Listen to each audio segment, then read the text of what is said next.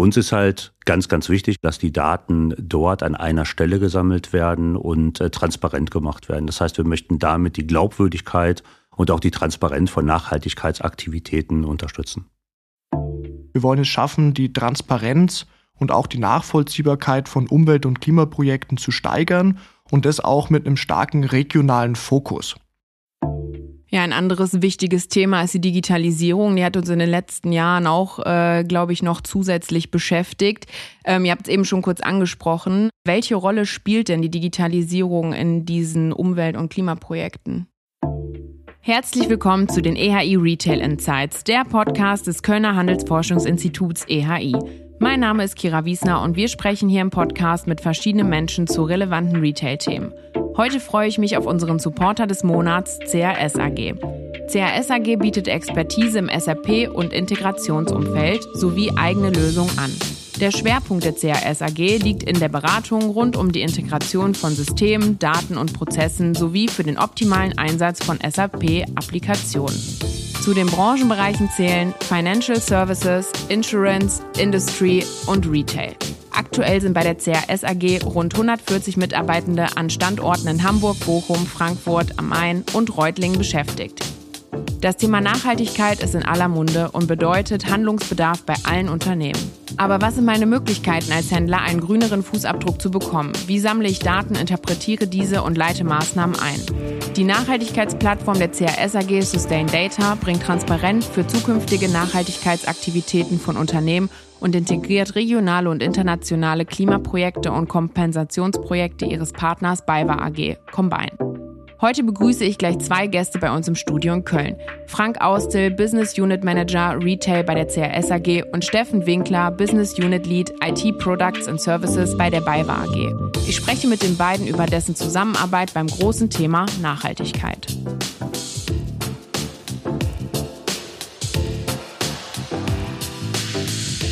Herzlich willkommen bei den EHI Retail Insights, ihr beiden. Hallo Kira. Freut mich, Kira, dass du uns heute einlädst. Unser Studio ist heute voll. Ihr sitzt mir beide gegenüber und wir unterhalten uns heute ein, über ein wichtiges Thema Nachhaltigkeit. Aber bevor wir in das Thema einsteigen, machen wir ein kleines Warm-up, wie immer. Ihr entscheidet euch zwischen zwei Begriffen oder vervollständigt meine Satzanfänge. Frank, Wandern oder Fahrradfahren? Fahrradfahren am liebsten bergauf. Steffen, wenn ich nicht arbeite, dann? Gehe ich am liebsten als Süddeutscher in die Berge. Frank, Frühaufsteher oder Langschläfer? Unbedingt Langschläfer. Bin eher Frühaufsteher. Ich auch. okay, Steffen und ich sind Team Frühaufsteher und der Frank schläft gern mal ein bisschen länger. Steffen, helle oder dunkle Schokolade? Boah, früher helle, mittlerweile klare Präferenz im dunklen Bereich. Ganz dunkel oder eher so Milchschoko? Nee, tatsächlich ganz dunkel, aber ab 90 Prozent hört's auf. Da wir hier heute in einer besonderen Konstellation zusammensitzen, würde ich vorschlagen, wir fangen mit einer Einordnung der CAS und der BayWa an. Frank, was macht denn die CAS AG? Ja, wie du einleitend schon gesagt hast, ist die CS ja ein mittelständisches Beratungshaus und wir sind halt Experten für Daten, Plattformen und die Integration. Das ist das, was uns auszeichnet. Haben ganz starken Bereich Retail und äh, haben natürlich auch ein Selbstverständnis der CS AG zur ökologischen und sozialen Verantwortung. Das ist uns halt ganz wichtig, aber da kommen wir im späteren Verlauf noch drauf. Was macht ihr bei der BayWa und warum habt ihr angefangen, euch mit dem Thema Nachhaltigkeit zu beschäftigen, Steffen? Ja, je nachdem, wo man sich in Deutschland befindet, kennt man die BayWa mehr oder weniger. Deswegen versuche ich das nochmal ein bisschen zu konkretisieren. Die BayWa ist ein internationaler Konzern, der in dem Bereich Landwirtschaft, Bauen und Energie seinen Fokus hat.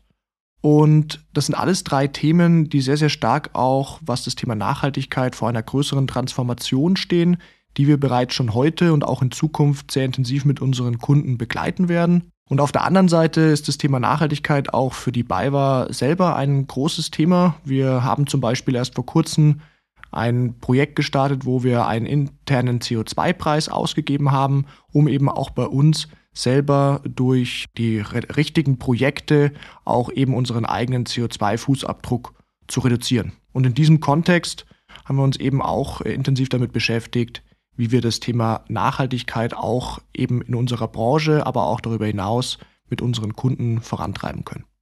Und ihr habt eine Nachhaltigkeitsplattform geschaffen, Combine. Seit wann gibt es die und was ist damit möglich? Tatsächlich waren die Startschüsse vor knapp dreieinhalb Jahren. Da ging es im ersten Schritt darum, dass wir ähm, landwirtschaftliche Projekte mit Unterstützern auf regionaler Ebene verbinden wollten, stark um das Thema Blühwiesen. Und äh, mittlerweile ist es zu einer Plattform geworden, wo wir Umwelt- und Kompensationsprojekte auf der einen Seite mit Unternehmen verbinden, die sich eben für Umwelt- und Klimaengagement in irgendeiner Art und Weise engagieren wollen. Ja, ist ja auch ein wichtiges Thema, auf das kommen wir gleich nochmal zu sprechen. Ähm, ihr habt quasi das Pendant zu Combine geschaffen, Sustain Data. Seit wann gibt es Sustain Data und wofür habt ihr die Software entwickelt, Frank? Ja, das Sustain Data ist in der Tat noch ein neues Produkt, was wir Ende letzten Jahres erst in den Markt gebracht haben. Wir sind in der Zusammenarbeit mit der BayWa schon deutlich darüber hinaus. Das heißt, wir sind mittlerweile seit über einem Jahr in der Partnerschaft unterwegs und diese Plattform haben wir entwickelt, weil wir ein äh, Framework haben, um Plattformen zu erstellen, wo wir schon unterschiedlichste Lösungen drauf entwickelt haben. Und da geht es halt immer um Daten, Massendaten, Echtzeitdaten, die dort letztendlich eine Rolle spielen. Uns ist halt ganz, ganz wichtig, dass die Daten dort an einer Stelle gesammelt werden und äh, transparent gemacht werden. Das heißt, wir möchten damit die Glaubwürdigkeit und auch die Transparenz von Nachhaltigkeitsaktivitäten unterstützen. Warum fühlt ihr euch denn berufen, was zum Thema Nachhaltigkeit zu machen? Ja, das Thema der Nachhaltigkeit, wie ich das gerade beschrieben hatte, ist halt ein Anliegen der CSAG. Ähm, ein Teil der CSAG ist äh, eine Stiftung, ähm, letztendlich als Hauptanteilseigner. Damit unterstützen wir auch soziale Projekte und ähm, dementsprechend äh, haben wir diese Plattform entwickelt, weil es uns ein Anliegen ist. Und die Frage, die jetzt natürlich auf der Hand liegt, seit wann und warum arbeiten CAS und BayWa zusammen? Ja, da gibt's schon eine ziemlich lange Historie. In der Tat ist es schon ein Jahrzehnt, wie wir erfolgreich in Projekten zusammenarbeiten. Und ähm, das Thema der Nachhaltigkeitsthematik kam halt mit, der, mit dem Entwurf von Combine, ähm, wo wir die ersten Schritte dann äh, gemeinsam gegangen sind. Und wir haben uns halt gemeinsam überlegt, wie man das in den Handel, ins Retail-Business einbinden kann. Und äh, sind somit seit ja jetzt gut eineinhalb Jahren in der aktiven Zusammenarbeit und haben halt gemeinsam äh, ja, das Produkt Sustain Data wir als CS entwickelt und Combine ist halt auch in der Zeit weiterentwickelt worden. Steffen, was ist denn die Herausforderung mit dem Thema Nachhaltigkeit in Deutschland? Grundsätzlich würde ich sagen, ist die größte Herausforderung, dass der Begriff Nachhaltigkeit eigentlich in allen Bereichen verwendet wird und dass es ein sehr, sehr breites Thema ist. Wenn man das Ganze mal ein bisschen runterbricht, dann steht eigentlich die Abkürzung ESG sehr stark für das Thema Nachhaltigkeit. I in dem ESG steht für Environment, das heißt, da geht es um Umweltthemen, die im Kontext eines Unternehmens betrachtet werden müssen. Das S steht für Social-Thematiken, ja, zum Beispiel, welche Arbeitsbedingungen habe ich als Unternehmen und das G steht für Governance wo es um das ganze Thema Unternehmenssteuerung und auch Werte des Unternehmens geht. Und Nachhaltigkeit wird sehr, sehr häufig im Wesentlichen mit dem E-Begriff verbunden, mit dem Thema Umwelt, was sicherlich auch einer der größten und auch zentralsten Punkte auch ist, rund um das Thema, wo wir uns gerade auch bewegen. Und Umwelt wird wiederum sehr, sehr stark mit dem Thema Klima verbunden, wobei eben Klima auch nur ein Teil des Ganzen ist. Ich persönlich finde immer diese planetaren Grenzen, kann sich vielleicht jeder auch mal äh, irgendwie mal googeln, ganz interessant, weil da wird sozusagen beschrieben, vor welchen Kipppunkten wir als äh, Welt stehen. Und da ist eben das Thema Klima, CO2 eines von, ja, ich glaube, ungefähr sieben oder acht Kipppunkten. Bitte lagert mich nicht fest. Äh, und andere weitere Punkte sind zum Beispiel auch das Thema Biodiversität, das Thema ähm, chemische äh, Einsatz von Chemie, Verschmutzung der Meere, des Wassers, Nutzung von Wasser und weitere Aspekte. Und dementsprechend glaube ich, ist es wichtig, das Thema Nachhaltigkeit auch wirklich zu konkretisieren und mit einem speziellen Maßnahmen, mit, mit einem speziellen Thema zu verbinden. Und da hat es eben das Thema CO2, äh, Fußabdruck, äh, Klima eben sehr, sehr weit gebracht, weil es natürlich im Moment eines der dringendsten und auch auf der anderen Seite eines der bestmessbaren Themen ist. Da hast du recht. Also wenn ich über Nachhaltigkeit nachdenke, dann denke ich tatsächlich auch in erster Linie an äh, Klima. Also äh, das stimmt schon mal. Äh, was sind denn die Herausforderungen auf der Datenseite, Frank? Ja, bei den Daten sieht es so aus, dass wir ein spezielles Thema der Daten haben. Das heißt, die Unternehmen sind heutzutage in der Lage, die Daten zu den Kerngeschäften wunderbar zu verarbeiten. Das Thema der Nachhaltigkeit ist da natürlich ein sehr spezielles und die Daten zum Thema Nachhaltigkeit, das heißt zum Verbrauch. Ähm, wir haben gerade CO2, hattest du ja erwähnt.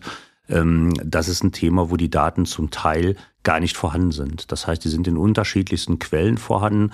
Was wir momentan erleben zum Thema Daten ist halt, dass die wild eingesammelt werden äh, mit Tabellenkalkulationen, per E-Mail hin und her geschickt werden und diese an einem Punkt zu sammeln. Das ist die große Herausforderung, um überhaupt diesen Überblick mal zu bekommen zu dem Thema der Daten. Das heißt, was habe ich denn überhaupt für Verbräuche? An welcher Stelle fangen die an? Und so kann ich es letztendlich auch nur bewerten, ähm, wie sind Einsparungspotenziale zu heben oder wo habe ich überhaupt Einsparungspotenziale? Und das ist halt das Riesenthema der Daten. Das heißt, die Daten wirklich äh, überhaupt zu bekommen, zu sammeln, analysieren und dann letztendlich auch zielgerichtet weiterzugeben und zu nutzen. Ja, ein anderes wichtiges Thema ist die Digitalisierung. Die hat uns in den letzten Jahren auch, äh, glaube ich, noch zusätzlich beschäftigt. Ähm, ihr habt es eben schon kurz angesprochen. Ähm, äh, welche Rolle spielt denn die Digitalisierung in diesen Umwelt- und Klimaprojekten? Grundsätzlich möchte ich dafür vielleicht noch ein bisschen ausholen, was wir denn auch mit Combine als Nachhaltigkeitsplattform machen. Wir versuchen eben auf einer gesamtheitlichen Betrachtung eben Umwelt und Klima und Kompensationsprojekte mit Unternehmen, das heißt Unterstützern zu verbinden. Und dabei spielt auch insbesondere die Projektseite eine große Rolle. Wir wollen es schaffen, die Transparenz und auch die Nachvollziehbarkeit von Umwelt- und Klimaprojekten zu steigern und das auch mit einem starken regionalen Fokus.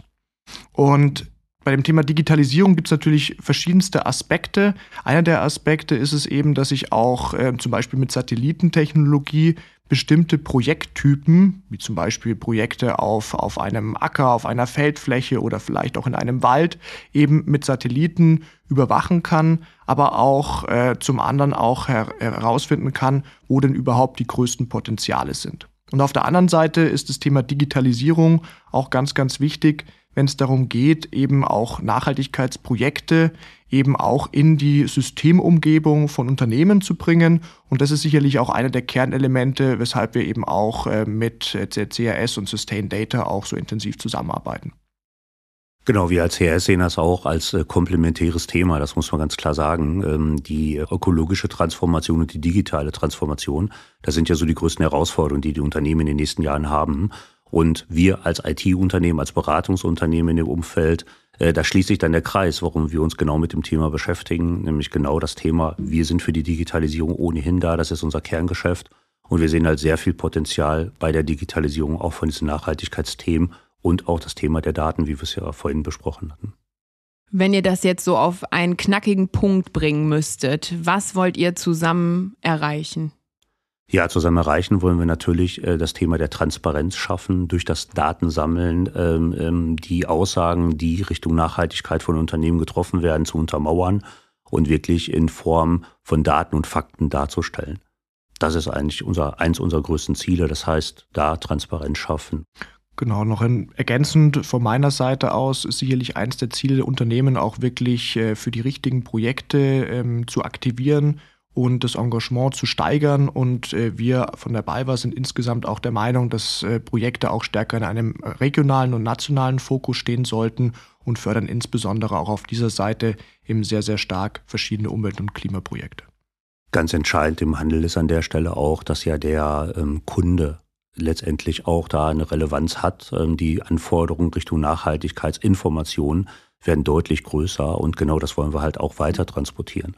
Das heißt, wie ich das vorhin beschrieben hatte, die Daten auf der einen Seite sammeln, auswerten, bewerten und dann letztendlich auch ausspielen und so die Glaubwürdigkeit der Handelsunternehmen letztendlich auch zu erhöhen, um den Kunden mit einzubeziehen in diese Informationsschleife. Ich nehme an der Stelle immer ganz gerne so ein Beispiel, um das alles so ein bisschen bildlicher darzustellen. Wir spielen die Situation einfach mal durch. Ich bin Händlerin und das Thema Nachhaltigkeit begegnet mir überall. Also möchte ich, dass mein Unternehmen auch nachhaltiger wird. Aber wie stelle ich das an? Was für Daten könnt ihr über Sustain Data erfassen? Also die Daten, die wir erfassen können, sind natürlich vielschichtig. Ähm, ich würde jetzt mal pauschal sagen, wir können alle Daten erfassen. Entscheidend ist natürlich, in welchem Segment ich mich mit dem Thema der Nachhaltigkeit äh, beschäftigen möchte, worauf ich erstmal fokussieren möchte. Ein Beispiel vielleicht aus der Logistik heraus, ähm, wo ich natürlich die ganzen logistischen Daten, äh, Transportdaten übernehmen kann, äh, was letztendlich die Fahrzeugverbrauche betrifft. Daraus kann ich halt auch Rückschlüsse ziehen. äh, welche ähm, Verbräuche ich da vielleicht optimieren kann, was ich dort verbessern kann. Und für uns ist es auch ganz wichtig, dass man dadurch auch mal Rahmenparameter, die man sonst in logistischen Planung hat, auch hinsichtlich der Nachhaltigkeit äh, einplant und verändert. Das ist ein ganz wichtiger Faktor für uns.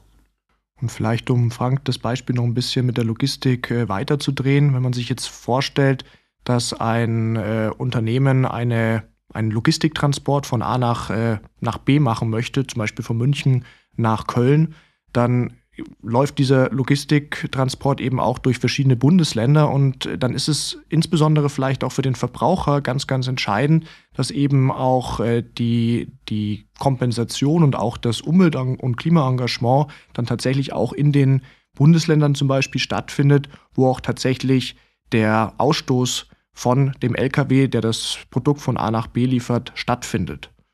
Und was ich gerne auch in dem Kontext noch ergänzen möchte, ist auch irgendwie die einmalige Chance, die der Einzelhandel hat, weil der Einzelhandel insbesondere oder der Händler hat, weil der Händler insbesondere natürlich den direkten Zugang auch zum Endverbraucher hat. Das heißt, er hat die Möglichkeit, ein Angebot für den Endverbraucher bereitzustellen, weil ohne dieses Angebot wird auch das Thema Umwelt- und Klimaengagement und natürlich auch das Thema Transparenz zu wenig am Ende gefördert. Genau, neben diesen ähm, ökologischen Themen, die ja eine Rolle spielen bei der Datenerfassung und beim, beim Sammeln, äh, spielen natürlich auch die äh, Daten der sozialen Verantwortung eine große Rolle. Also Lieferketten-Sorgfaltgesetz ist ja ein großes Thema. Auch solche Daten können natürlich einfließen in Sustain Data und somit einen ganz anderen Aspekt neben diesen CO2-Verbrauchsinformationen letztendlich dann aufzubauen. Und welche Möglichkeiten habt ihr da, die Nachhaltigkeit zu messen und vor allem, wie wird die Nachhaltigkeit dann bewertet?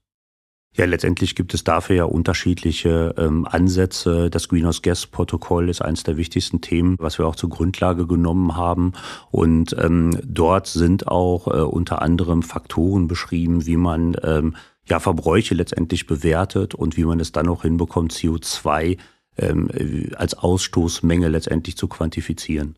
Und das ist für uns halt der entscheidende Faktor an der Stelle, dass wir dort auch die ganze Umsetzung der Regelwerke, die in Zukunft ja auch deutlich mehr werden. Also wir warten gerade in der Regulatorik sehr, sehr viele Pflichten für die Unternehmen, in, insbesondere dann auch für die Handelsunternehmen. Und somit haben wir halt die Möglichkeit, dort auch diese ganzen Parameter zur Bewertung dort wirklich dynamisch zu pflegen. Ich habe eben die zwei Ziele mitgenommen, einmal Transparenz und die, das regionale Engagement.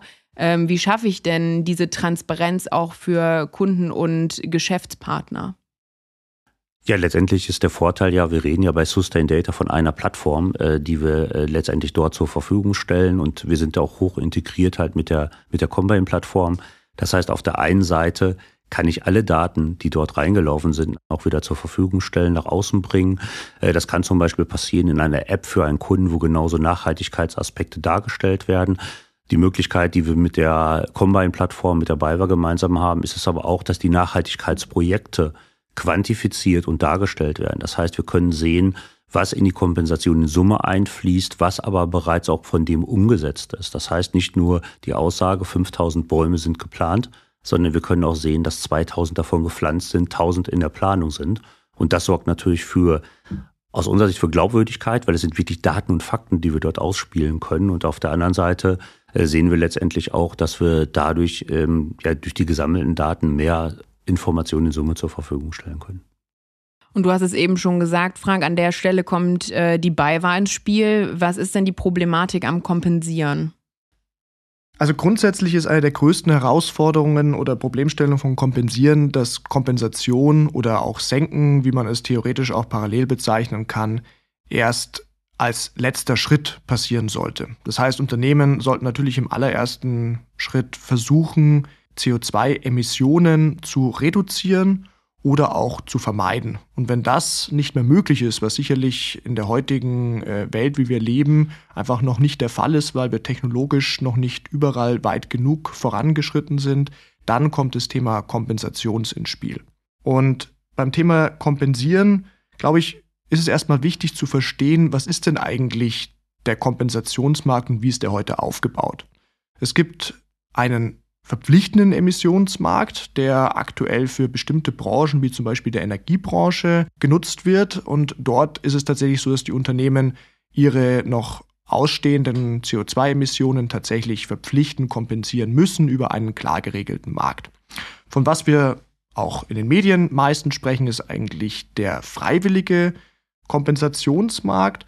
Und hier ist es eben auch äh, wichtig zu unterscheiden, dass es einen bilanzierfähigen CO2-Markt gibt. Das heißt, Unternehmen haben sich dazu in irgendeiner Form marketingseitig in der Regel verpflichtet, äh, dass sie zu einem bestimmten Jahr in der Zukunft CO2-neutral sein wollen oder bis zu einem bestimmten Prozentwert CO2-neutral sein wollen.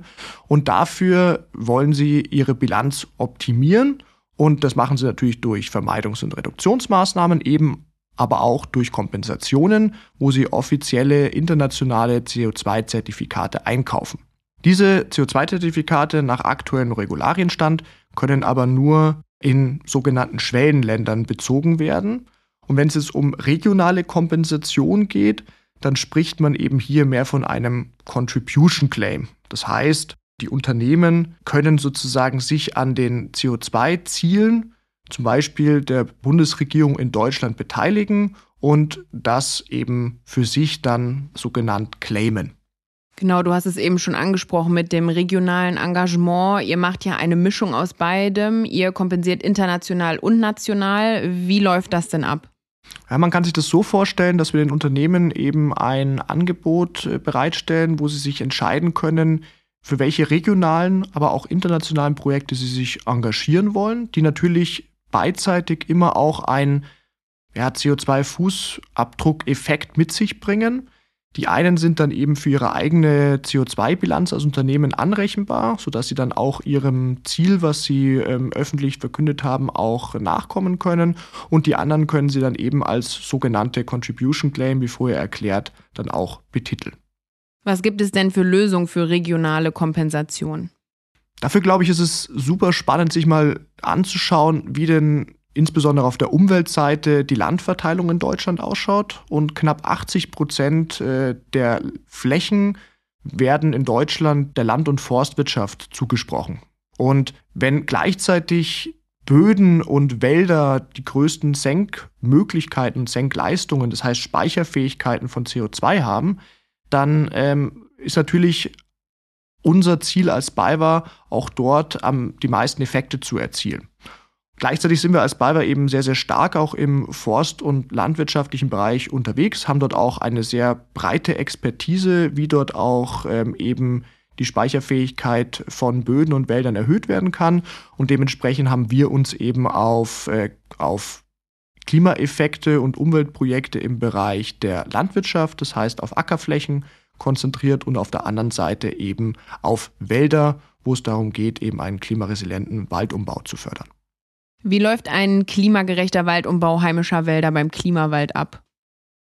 Ja, um das nochmal ein bisschen zu konkretisieren, ähm, gibt es im Grunde genommen zwei wesentliche Herausforderungen in Deutschland, was die Wälder angeht, oder vielleicht zusammengefasst zwei, zwei Herausforderungen.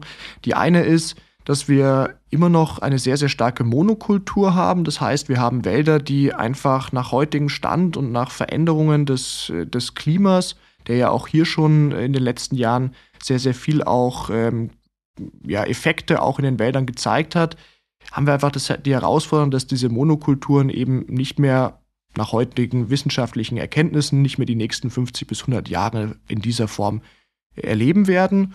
Und auf der anderen Seite haben wir eben sehr, sehr viele Kahlflächen. Das heißt, wir haben, äh, wir haben ehemalige äh, Wälder, die eben zum Beispiel durch Borkenkäferbefall oder durch extreme Dürren oder Unwetter eben einfach kaputt gegangen sind. Und dementsprechend haben wir uns auf diese zwei Projekte konzentriert.